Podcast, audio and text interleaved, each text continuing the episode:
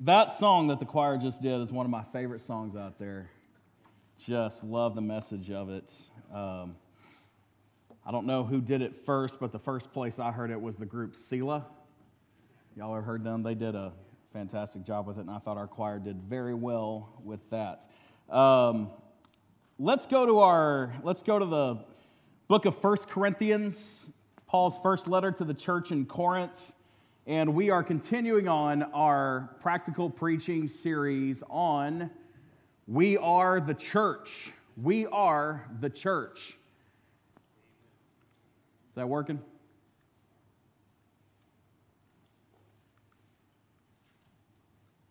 Hold up a minute.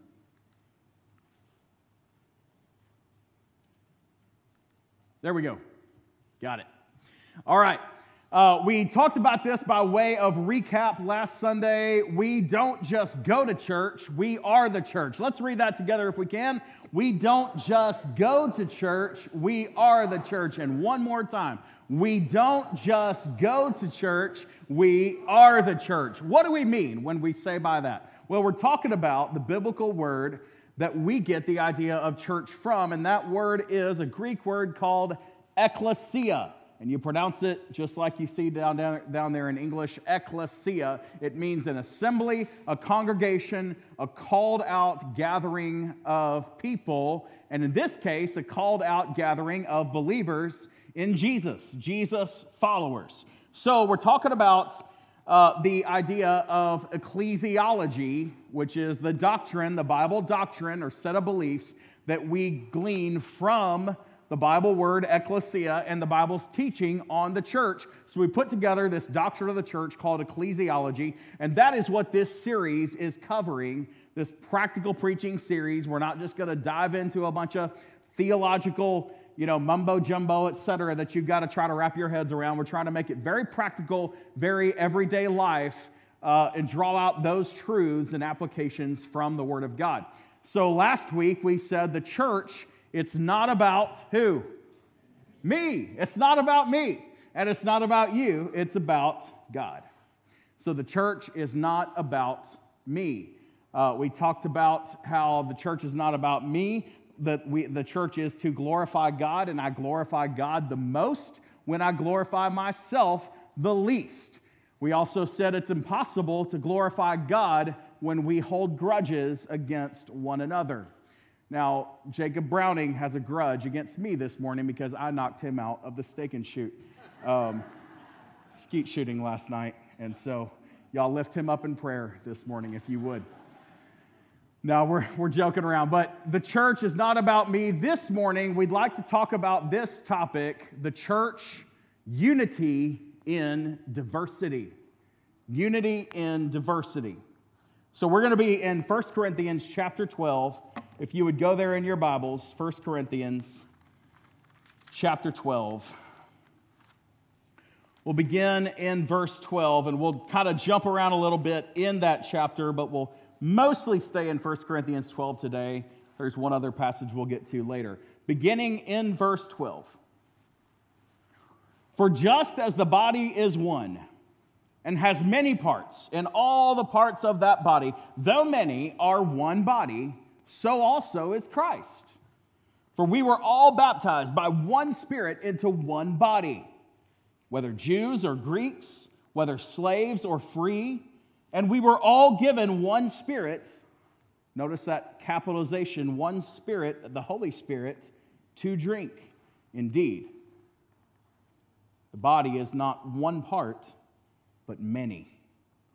If the foot should say, Because I'm not a hand, I don't belong to the body, is it not for that reason any less a part of the body? And if the ear should say, Because I'm not an eye, I don't belong to the body, it is not for that reason any less a part of the body. If the whole body were an eye, where would the hearing be? If the whole body were an ear, where would the sense of smell be? But as it is, God has arranged each one of the parts in the body just as He wanted. Let's say that again.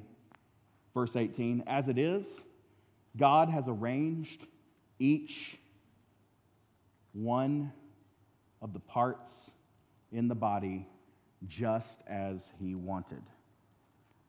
Verse 19. And if they were all the same part, where would the whole body be? As it is, there are many parts, but one body. The eye cannot say to the hand, I don't need you. Or again, the head can't say to the feet, I don't need you. On the contrary, those parts of the body that are weaker are indispensable. Indispensable. And those parts of the body that we would consider less honorable, we clothe these with greater honor. And our unrespectable parts are treated with greater respect, which our respectable parts do not need. Instead, God has put the body together, giving greater honor to the less honorable, so that there would be no division in the body. That there would be no division in the body, but that the members would have the same concern for each other. So if one member suffers, all the members suffer with it. If one member is honored, all the members rejoice with it. Now you are the body of Christ and individual members of it.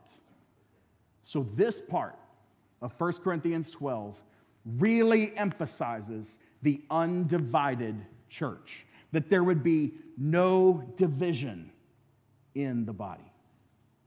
That's why sometimes we refer to our church as a body of believers, because we get that terminology from the scriptures.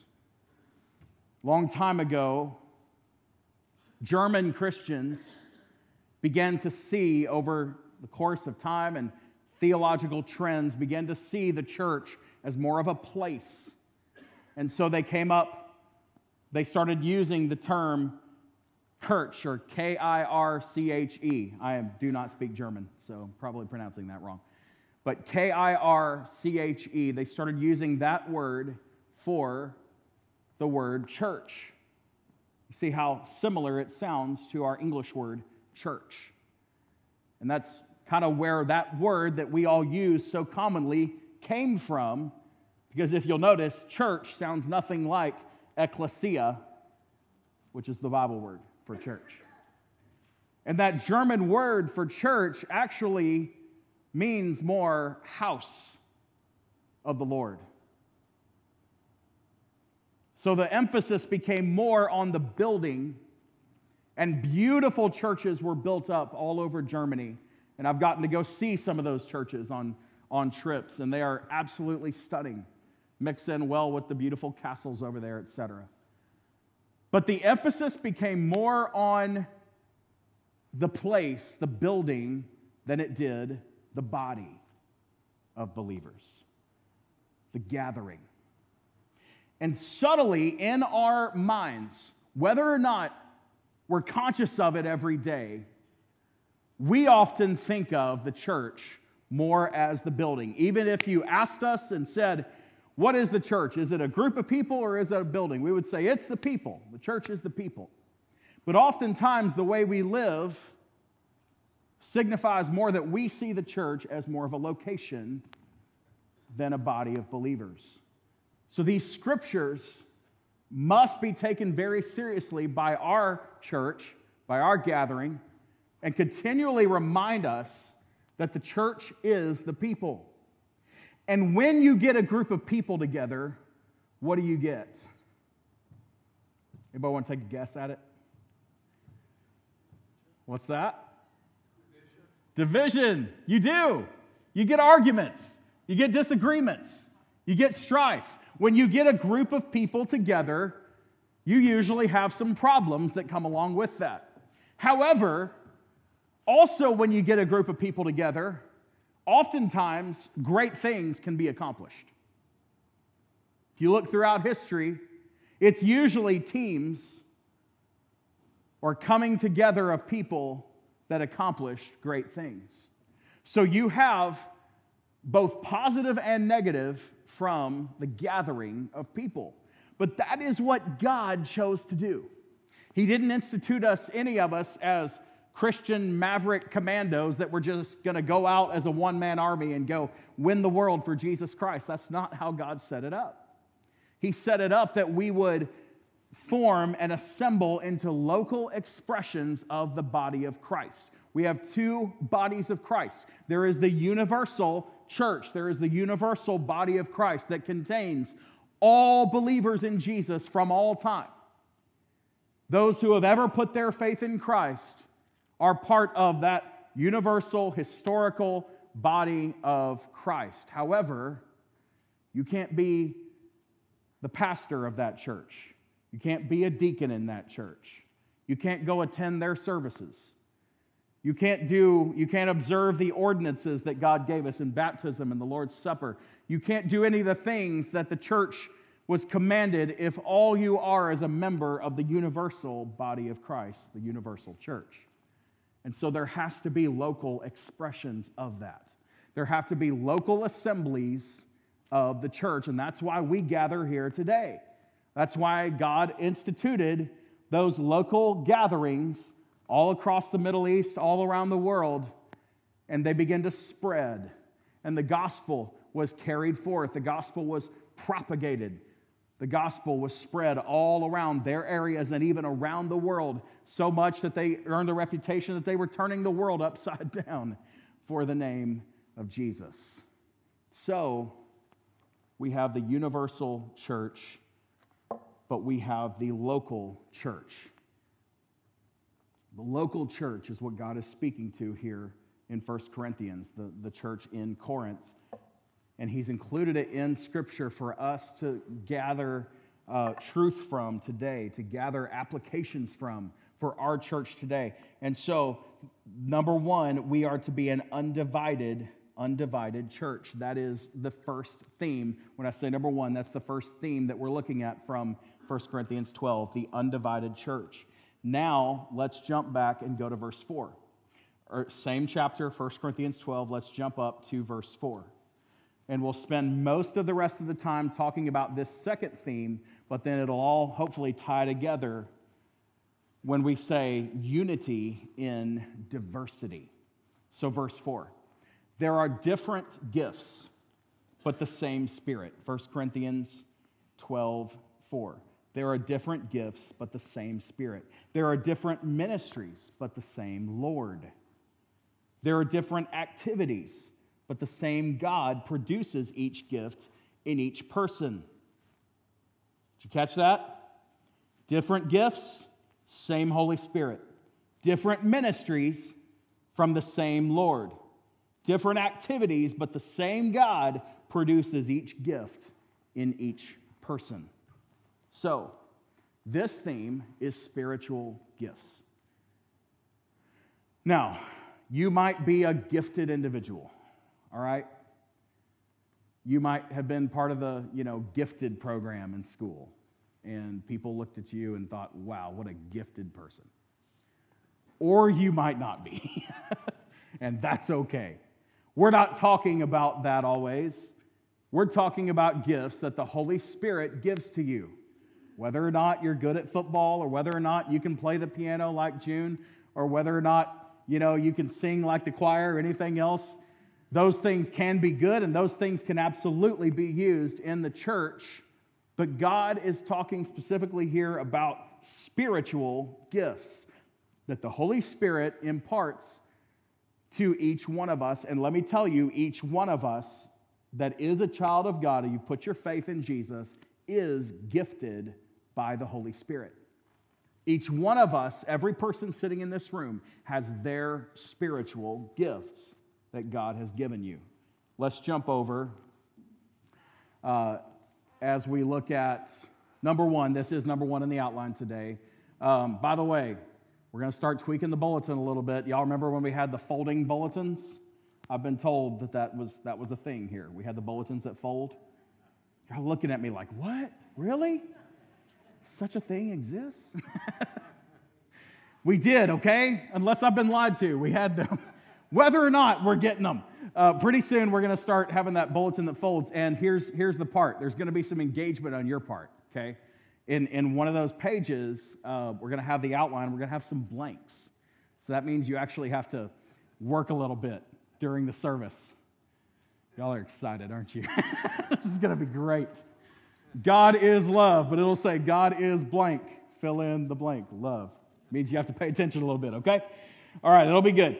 Um, so, number one, in this outline today, you don't have to write it down unless you're just taking your own notes, but God equips us with unique gifts. That's the principle here. God equips us with unique gifts. Now, let's jump over to the other passage we're going to spend time in today, which is Romans chapter 12. So, both chapter 12s, that's an easy thing to remember when you're thinking, where is spiritual gifts talked about in the Bible? Romans 12 and 1 Corinthians 12. Those are two key passages that talk about spiritual gifts. So, Romans 12, let's jump over there. It's one book back from 1 Corinthians. Kind of turn backwards until you find Romans. Romans chapter 12.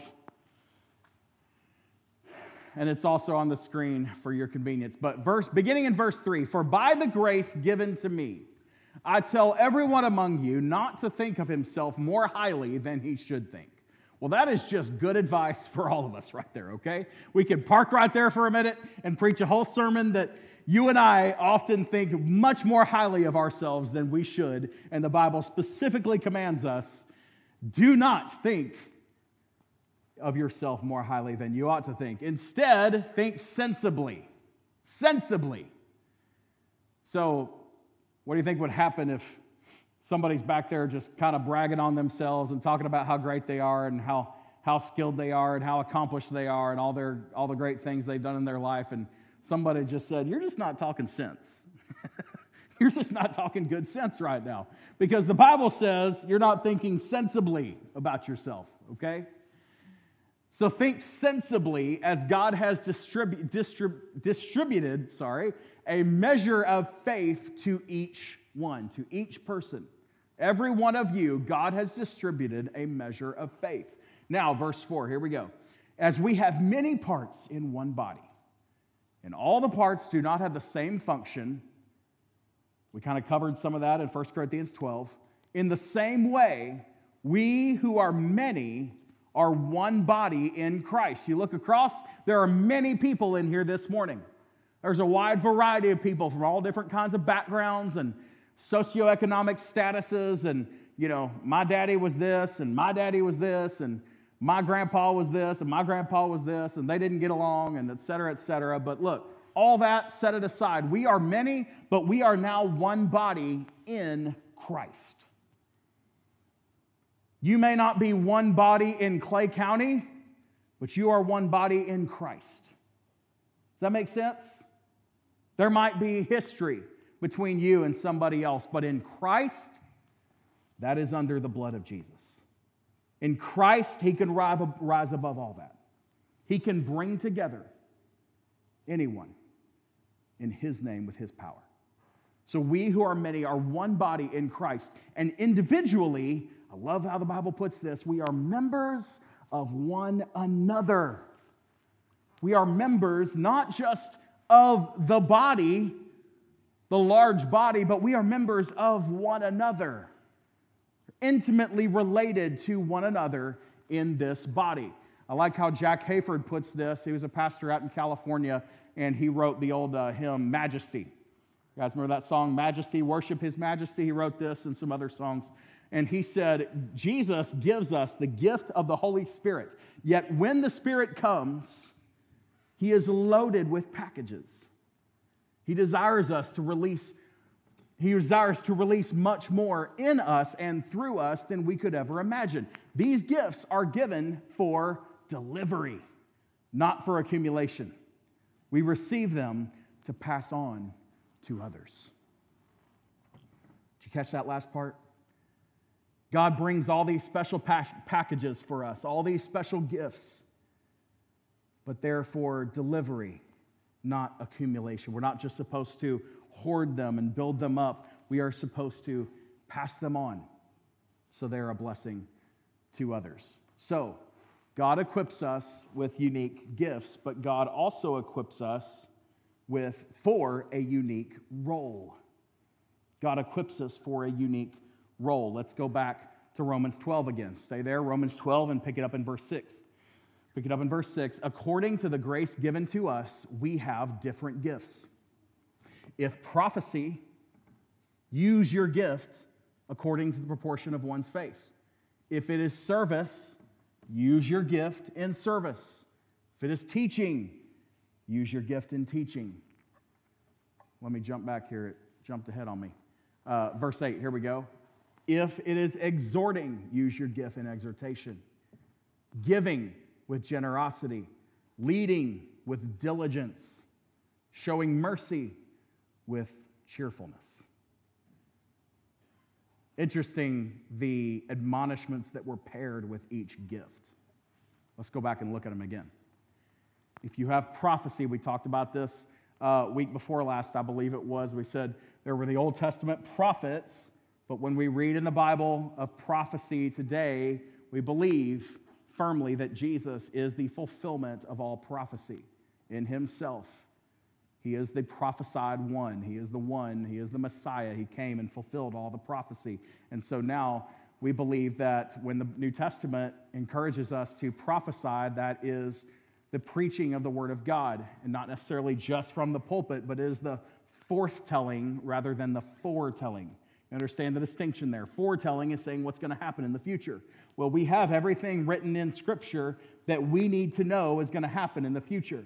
You can't start filling in the blanks of Scripture with your own opinion and then treat that as prophecy. And there are a lot of people out there on the internet and in churches that will try to tell you and fill in the blanks of their opinion of what's going to happen but we stick to what the Word of God says. And so, if we are talking about prophecy, it's not foretelling, it's forth-telling. Telling forth, preaching forth, holding forth the Word of God, the gospel message of Jesus. So it says, use that in proportion of your faith that God has given you. If in service, use it in service. If in teaching, teaching. Those are obvious things. If exhorting, encouraging one another, uh, there's some similarities between that and prophesying, forthtelling the gospel, uh, but it can go more personal, more intimate with exhortation. And then giving, be a generous giver, don't be a stingy giver. I liked what Bruce was saying earlier with the giving moment. We're going to have more and more of those as instead of me just standing up here and saying, Y'all need to give to the church, y'all need to give to the church. That's not what it's about. We're going to have some personal testimonies of people who have given back to God as an act of worship that giving is. You know, some people say, man, I'm, I, I don't need to give to the church. Church doesn't need my money. so giving is commanded in Scripture as an act of worship to God. To again, not hoard what He gives you or just use it for your own personal good, but to give back to God's work on this earth. Whether it is not saying, well, they need this much money, so I guess I'll give some. It's saying, I'm going to give to God regardless, because that is an act of worship for God. Point of this message wasn't to preach about giving today, but we see it here in Romans 12. And so, if we're giving, it is with generosity, and we should all be giving, both of our finances, our time, our energy, etc., and being generous givers, not stingy. And then leading with diligence. I can't tell you how many times people uh, have come to me over the years and said, I, I want to lead in this area. I want to lead. And I really need to see what their commitment level is. Because oftentimes people mean, I want to lead because that looks like it's fun. But when it's not fun anymore, I don't want to lead anymore. I want to do what you're doing if, it's, if it means I get the attention or if it means I get a pat on the back or if it means I get to have a good time with everybody. But when it starts getting hard and when the target is on your back, and you know, then I don't want to lead anymore. So God says we need leaders with diligence, leaders who will be faithful and diligent to the leading that God has called them to do, and then showing mercy and doing it with cheerfulness. Oftentimes, we'll show mercy and it's begrudging because we don't really want to show mercy. And so I think it's very interesting that he used the word be cheerful when you're giving mercy. Freely give it as God freely gave it to us. Romans 12, verses 6 through 8. I like the way Rick Warren put this. And, and let me just say this uh, you'll see all kinds of people that I'll quote from on here. This doesn't mean that I'm putting an absolute rubber stamp on their ministry and saying everything they've ever done or said in ministry is gospel. That is certainly not the case, and I hope nobody ever does that to me because I will let you down at some point, I guarantee you. Um, but I can say that I liked this quote. I thought it was great. And uh, Rick Warren's given us a, a, lot of great quotes over the years in his books, etc. But this one is about spiritual gifts, and it was very appropriate. Your spiritual gifts were not given for your own benefit, but for the benefit of others, just as other people were given gifts for your benefit. Have you ever thought about it from that perspective? Oftentimes, we love when people use their spiritual gifts for our good but we don't always reciprocate. It doesn't always go the other way, right? Sometimes we're not willing to stick our neck out there or get out of our comfort zone and figure out what the spiritual gifts are that God has given us and then use them for the benefit of His body and even our community. So it's a two way street there. Spiritual gifts were not just given for your own benefit, but for others just as the spiritual gifts in those around you benefit you. We need each of you. We need each of you. This church is not responsible. Hear me on this, please. If you don't hear anything else this morning, I hate it when the preacher says that, you know. If you don't hear anything else I'm saying, hear this. Like, great, so I can tune out the rest? That's not what it is. But seriously, this is a crucial, vital point. Don't miss it. We are not responsible for the results of our labor for God, but we are responsible for the effort. We are. We are responsible for the labor. We are responsible to try our very best for God. Now, will our very best ever be enough? No. God can take our best and bless it and make it far greater than we could ever make it, make it far more effective than we could ever make it. So we are not responsible for the effort. Whatever's going on in your life, whatever struggle you're facing, whatever challenge that is there, whatever obstacle you have to overcome, you are not responsible for success in that, but you are responsible to try. You are responsible for the efforts. That's what God put us on this earth to do. Otherwise, he could have just snapped his magic fingers and kind of like Thanos, if you're a Marvel geek like me. Um, the blip. Everybody know what I'm talking about here? You're just too embarrassed to raise your hands. That's what. Snap, Thanos snapped his, snapped his fingers with the, with the gauntlet on and, and uh, the Infinity Stones. We're just, I'm sorry, we're way off. Losing a lot of people right now. Half the people in the world disappeared, okay? It's crazy. So, yeah, God could have done it that way. He could have snapped his fingers, and all the ones who were supposed to be saved would get saved magically, and we would all just go to heaven and live happily forever. But that's not how he chose to do it. He gave us a free will, he gave us a choice, he gave us responsibility. And so he chose to use us not as his robots, as his flawed, but faithful children. So, our responsibility is to put out effort on his behalf. And the church needs that. The church needs your role, it needs your gift. Spiritual gifts are for cooperation, not competition. I didn't come up with that. I thought it was really good. I'm not 100% sure who did come up with that. I just saw and there wasn't an author attributed to it, but I really liked it, so I put it in. Spiritual gifts are for cooperation, not competition. Oftentimes in our body, we will compete with one another for who looks the holiest, who seems like they're the best guy, the best girl. Christian life is not a competition. The church is not a competition. It is meant to be cooperation between one another. But the devil always finds a way to wean his way, worm his way in there and find some way to divide us. Find some way to make it a competition. Find some way to, you know, hit somebody's buttons, press somebody's buttons. You've got your hangups. You've got that thing that Nobody better do, or you're going to get mad. That is killing the church. That is the death of the church. We always get scared about the world around us. Is the world around us lost and seemingly getting more lost every day? Are they seemingly getting more godless every day? Yeah.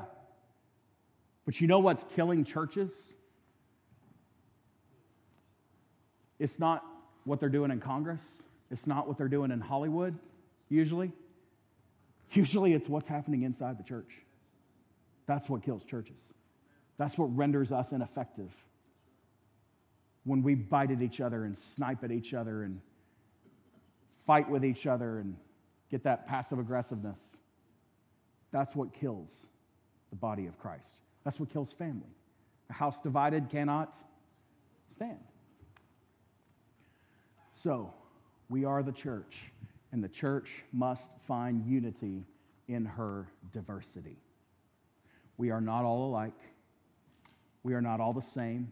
We're not all going to see things the same way. We're not all going to interpret things the same way. We're not all going to agree on everything. But we cannot let that divide us. We must find unity in that. And guess what? God gets glory when people who wouldn't otherwise get along get along. When people who would never gather together or hang out each other's homes or you know, become best of friends when they gather together faithfully every Sunday and they greet each other warmly in genuine love and they sing songs together and they shake each other's hand and give each other hugs and they get along for the glory of God, God gets the glory. That's true in, in teams at work. That's true in your Sunday school class. That's true in your home. That's true right here in the church. The church must find unity in her diversity. So, what are the takeaways? Excuse me. My role is not more important than anyone else's. Let's take that away from here today. My role is not more important than anyone else's. Okay? You got that one down? Flip side, my role is not less important than anyone else's. There's another side to pride. Often, pride will say, I'm the greatest. I'm awesome. Look at me. And then other times, other people's personalities, pride will affect itself in a different way. It will say, I'm the worst. Don't look at me. Oh, I can't. It's just not who I am. I, I don't get out there in front of people. I don't serve. It's just not me. Just leave me alone. And you think that you're not essential, that you're not crucial, that it doesn't really matter. If you don't show up for church, nobody's going to miss you. You think that you don't necessarily have a role to play in the body of Christ. Every one of us, however pride manifests itself in our life, every one of us have to put that to death every day. The Bible calls it mortifying the flesh, putting to death that fleshly sin that weakens us, that distorts our thinking, and says we are greater than we are or we are less than we are. You know who we are? We're who God says we are. We are His children. We are His blood bought, washed servants, ambassadors for Jesus. So it is absolutely essential that we remember my role is not more important, my role is not less important. Let's finish with this. Um, I, uh, at Christmas time, we give our kids gifts. That doesn't offend anybody, right? Just making sure. Good. Um, at Christmas time, we, we give our kids, our kids gifts. And it started out when they were real little, they kind of just wanted to know if it was theirs. You know, like, is this, is this mine? Okay, then I'm going to guard it with my life. you know, I just got this new dump truck. Nobody else better put their hands on it. This thing's mine, you know. Um, and as they grew and we tried to teach them and, you know, they learned, et cetera, et cetera, now they're more like, this is mine. Okay, but how many times have they heard, you know, to share, et cetera, et cetera? And so they would say, okay, this, this is mine. Awesome. Well, you can use it too. Austin would look at Bo. You can use it too. Bo would look at Austin. Here, this is awesome. I'm going to love this so much. And, and, and you can play with it too sometimes. they figured out that the gifts are not strictly for their use, right? Yeah, it's, it's theirs, and they have, have some measure of right to that. But really, it's for everyone, you know? When we got them a trampoline a few years back, they loved bouncing on that. They understood that that's, that's there to share. That's not Austin's trampoline or Bo's trampoline. It's, it's everybody's, right? Mommy and daddy ever get out there every once in a blue moon, so. Um, that is exactly how it is with our spiritual gifts we get from God. They're not just meant for us to enjoy, they're meant to be shared for the enjoyment of the whole body. Would you bow your heads with me, real quick? What has God given you that you're not blessing somebody else with? What gifts has God bestowed on you? Maybe you love to be a kind person. Maybe you love to do things for other people. You try to be thoughtful. You try to go out of your way to be a blessing to other people and show kindness. We have people in our church very much like that. God wants to use that not just to make you look good and to make people like you and love you and gravitate to you. God wants to use that to truly bless others, to truly inspire others to be like that, to show that, man, one of the foremost attributes of God is his kindness and compassion. It's how he deals with mankind. So maybe there's something in your life, maybe it's giving.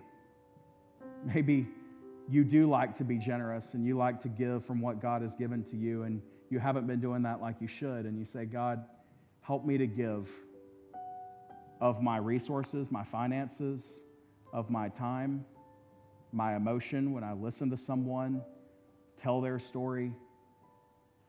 I don't just tune people out. Whatever it is that God has gifted you with, are you using it? Is the whole church benefiting from that? If not, I ask that you would sincerely ask God right now to help show you how you can use His gifts that He's given to you for the good of the whole body of Christ.